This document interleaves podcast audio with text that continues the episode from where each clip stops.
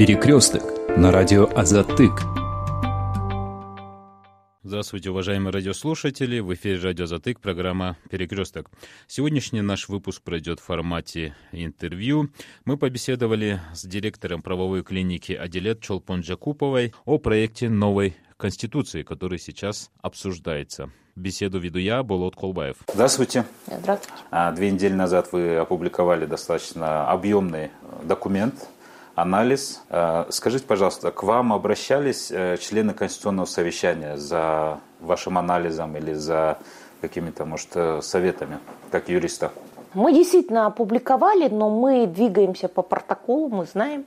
Этот анализ был сделан, собственно, как ответ на запрос после размещения проекта Конституции да, был запрос на то, чтобы, если вы хотите конструктивного обсуждения, давайте свои предложения, рекомендации и так далее. Мы, как положено юридической организации, э, восприняли это достаточно серьезно.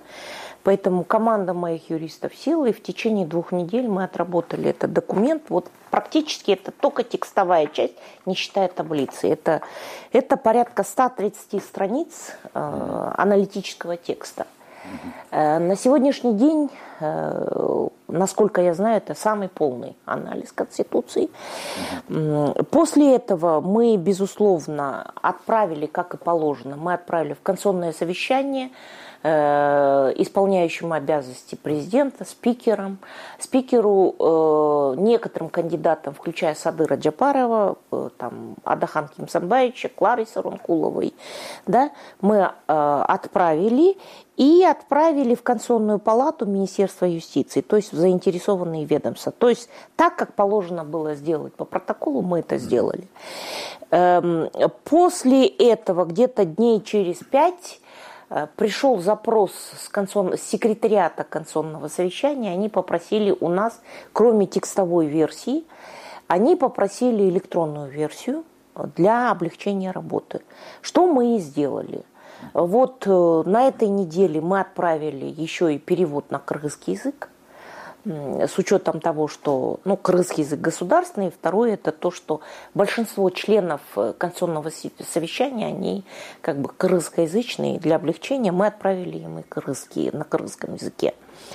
Вот. Э, больше никаких, собственно, э, реакций больше не было, но то, что реагируют и какие-то наши замечания принимаются, мы узнаем от СМИ, непосредственно от э, членов Конституционного совещания, а из СМИ, вот, по-моему, два дня назад э, мои ребята в каком-то сюжете э, по Первому каналу, значит, кто-то из членов Конституционного совещания сказал, что они используют в своей работе наш анализ, и что где-то порядка 80% наших рекомендаций они включили Э, вот. Но какие это замечания они включили? То есть какого-то непосредственного прямого фидбэка вы от Конституционного совещания не получили, да? Нет, мы узнаем только опосредованно через СМИ. И вот непосредственно это когда был запрос на э, попросили электронную версию. А уж э, я не знаю, я надеюсь на то, что э, как положено будет тогда, когда окончательная версия будет, нам все-таки перешлют, как и положено, с обоснованием, что они приняли и что они не приняли. Вот на сегодняшний день ситуация вот такая вот. А теперь поговорим непосредственно о самом анализе. Каковы основные э, замечания э, по опубликованному проекту Конституции у вас? Их очень много. Потому что я говорю, только вот этот текстовой анализ включает 218 пунктов. Понимаете, это достаточно объемная работа. Ну, достаточно это... много споров э, вызвал раздел, касающийся государственного устройства. Ну, потому что и это обосновано, потому что люди должны понимать, что Конституция основное, что должно содержать, это характеристика государственного устройства. Поэтому этот документ и называется основным. Э, поэтому очень большой блок у нас был и замечаний по э, устройству, государственному устройству. И э, если свести весь этот блок к, к одному резюме, то я могу сказать, что нарушен баланс между ветвями власти. Вы знаете, что э, Крымская республика по действующей конституции, она является правовым, демократическим э, государством, а это означает, что принцип разделения ветвей власти, он должен соблюдаться. Понимаете? А вот этот основной принцип разделения между полномочий, между ветвями власти по предлагаемому тексту, он нарушен. Вот, потому что, да, безусловно, ну вот они сейчас говорят, что по форме правления это будет там президентская форма правления, это будет выноситься на референдум и так далее.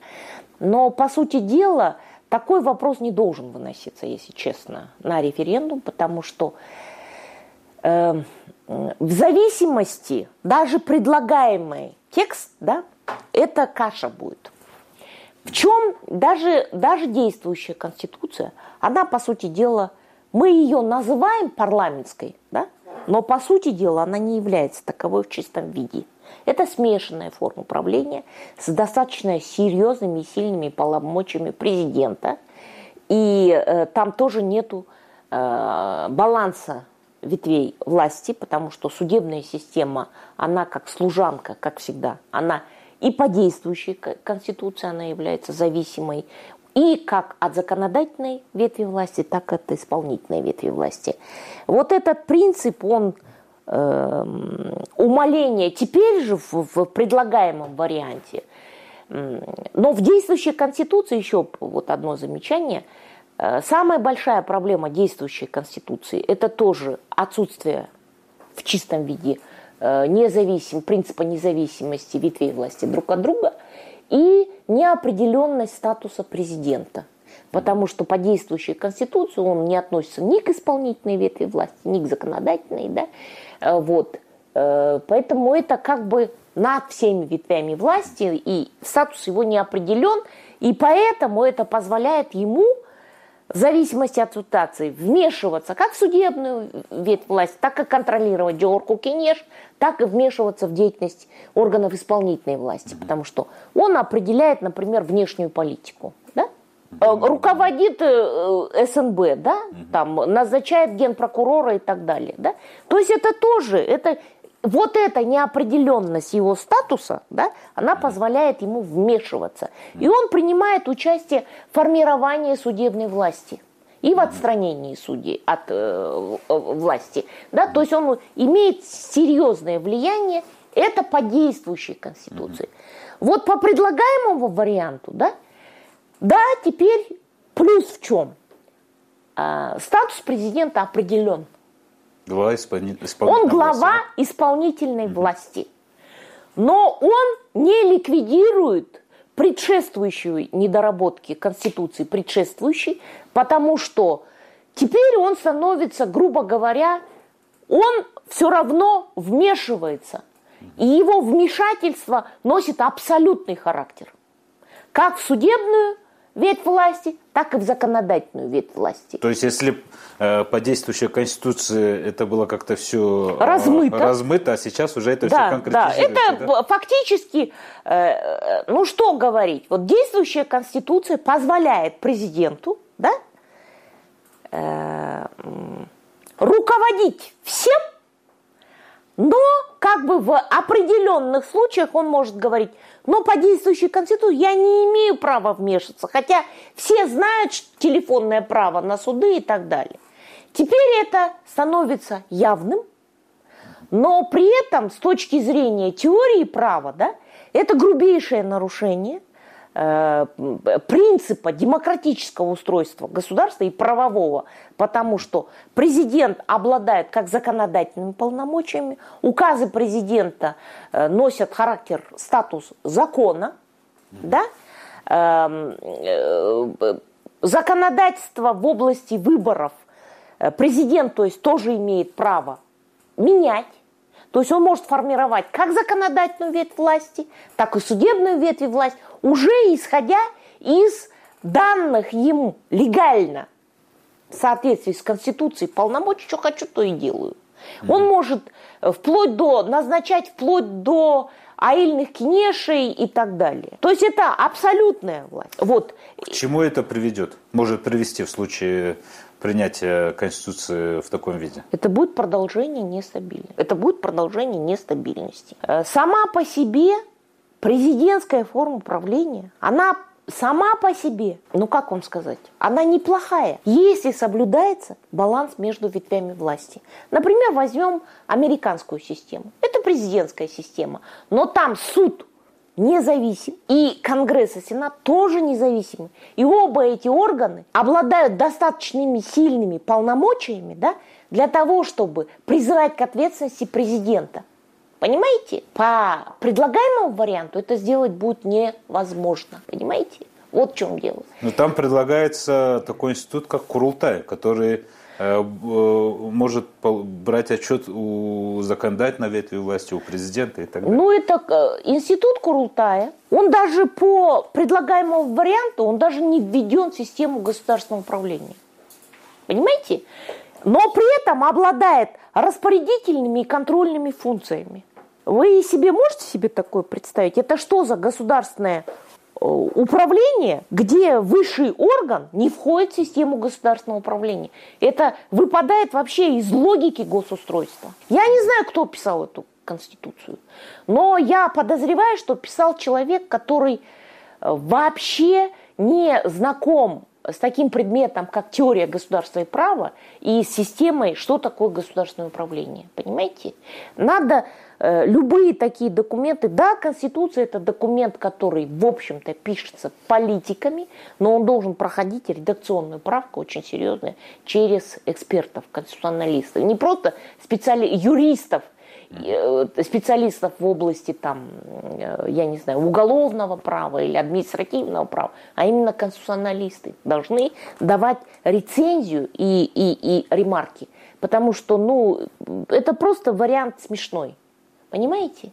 Это просто вариант смешной, потому что я не понимаю, как это... Там даже написано, что Курултай может даже, оказаться, отстранять президента от власти, да? А как он это будет делать, если он, он не имеет, э, извините меня, он не находится в системе управления? Формировать кто этот Курултай будет? Опять президент будет.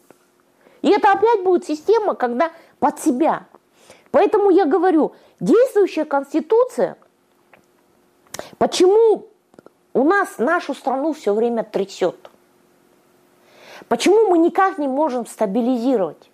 Потому что из-за ошибок э, в, в Конституции, как действующей, так 16, вот у нас Конституции, вот смотрите, самые серьезные были в 2010 году, да, э, изменения Конституции, в 2016 году. И в том и в другом случае мы выступали против правовая клиника, и я в том числе выступала против. Потому что дисбаланс между ветвями власти, неопределенность э, статуса каких-то государственных институтов будет вести к нестабильности. Конституция – это документ консенсуса.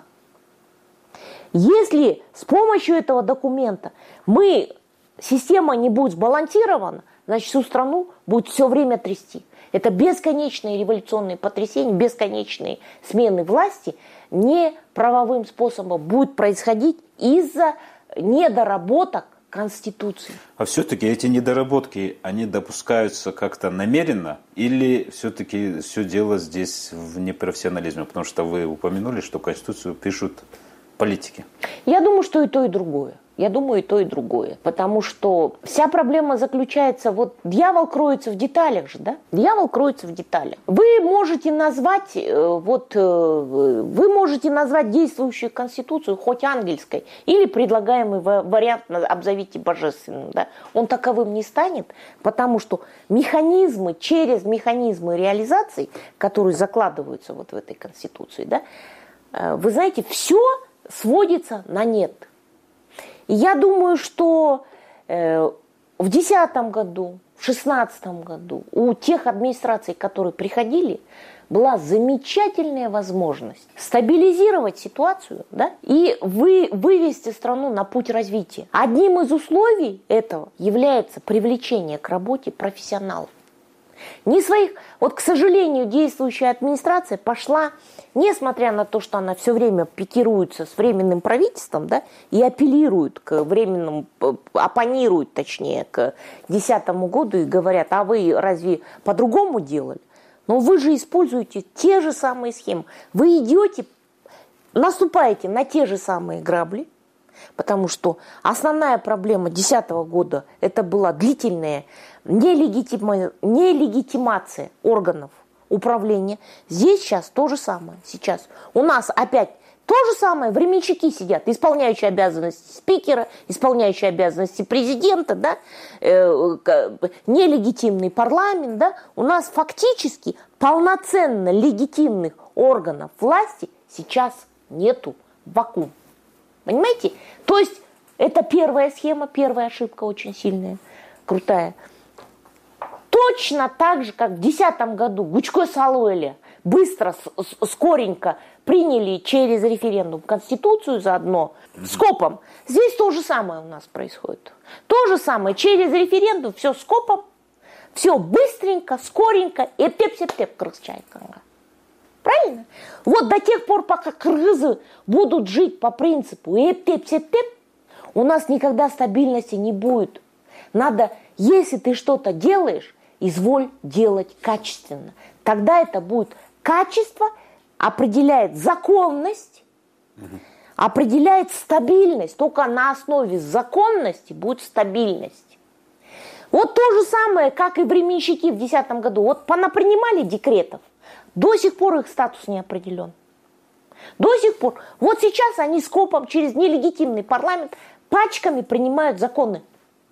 Это чревато какими-то тяжбами в будущем, да? Это чревато тяжбами в будущем. Mm. Будет возникать вопрос по их. И вот как до сих пор не могут определиться с этими декретами, так и с этими законами будет. Последующие все администрации опять будет. Почему? Потому что опять эптеп-септеп. В 2010 году революционеров, сторонников, которые ходили на митинг, целыми пачками приводили. Правильно? В суды, в органы исполнительной власти. Сейчас команда Садыра Джапар делает то же самое. И это доходит еще до большего абсурда, когда сторонники говорят, не хотела я, он сам пришел, да, или меня привели чуть ли не насильно там куда, Мегаком, еще куда-то приводят, да? Слушайте, кто к нам будет относиться серьезно, если на камеру в публичное пространство назначаемые люди, не имея никакого отношения к этому, не обладая ни экспертным, ни профессиональным потенциалом, Джонеле их назначают куда-то советниками еще. Разве в 2010 году мы это не пережили? Это же было. Поэтому я и говорю, остановитесь, хватит повторять.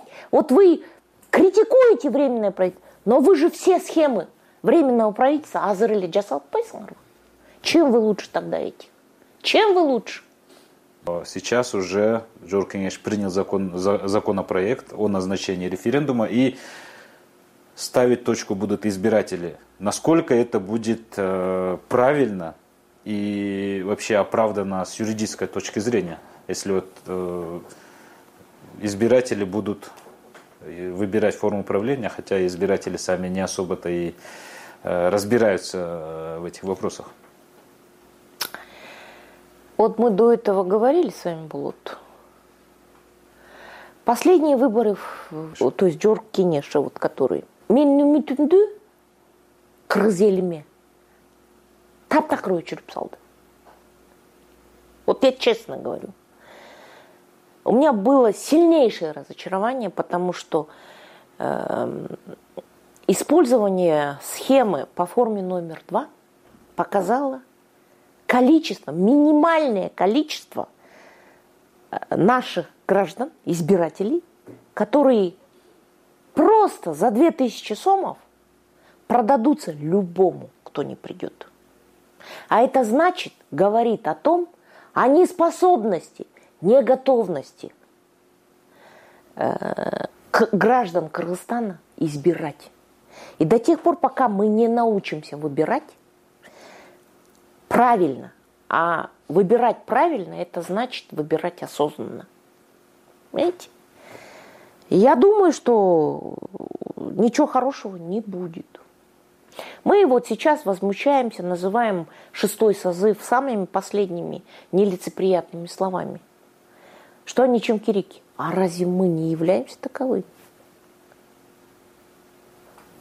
Продажность во время выбора – это потом, это продукт вот, вот. Поэтому я сомневаюсь, э, я еще раз говорю, до тех пор, пока простые граждане не научатся брать на себя ответственность за свой выбор, взывать к со... вы знаете, взывать к совести тех, кого мы избрали, или политической элиты, как угодно назовите их, да, будучи сами бессовестными – не совсем честно. Поэтому, на мой взгляд, э, сейчас что меня? Э, мы находимся в ситуации перманентной гражданской войны. Мы все время воюем друг с другом. Воюем с бакиевцами, воюем с акаевцами, воюем с атамбаевскими, воюем там, я не знаю, с временщиками, да. Сейчас вот яростно не принимаем джапаровских, да. И это является источником, нас все время трясет. Вот сейчас вы посмотрите, что творится с воздухом. Наших детей калечат за счет того, что смог в Бишкеке, дышать нечем.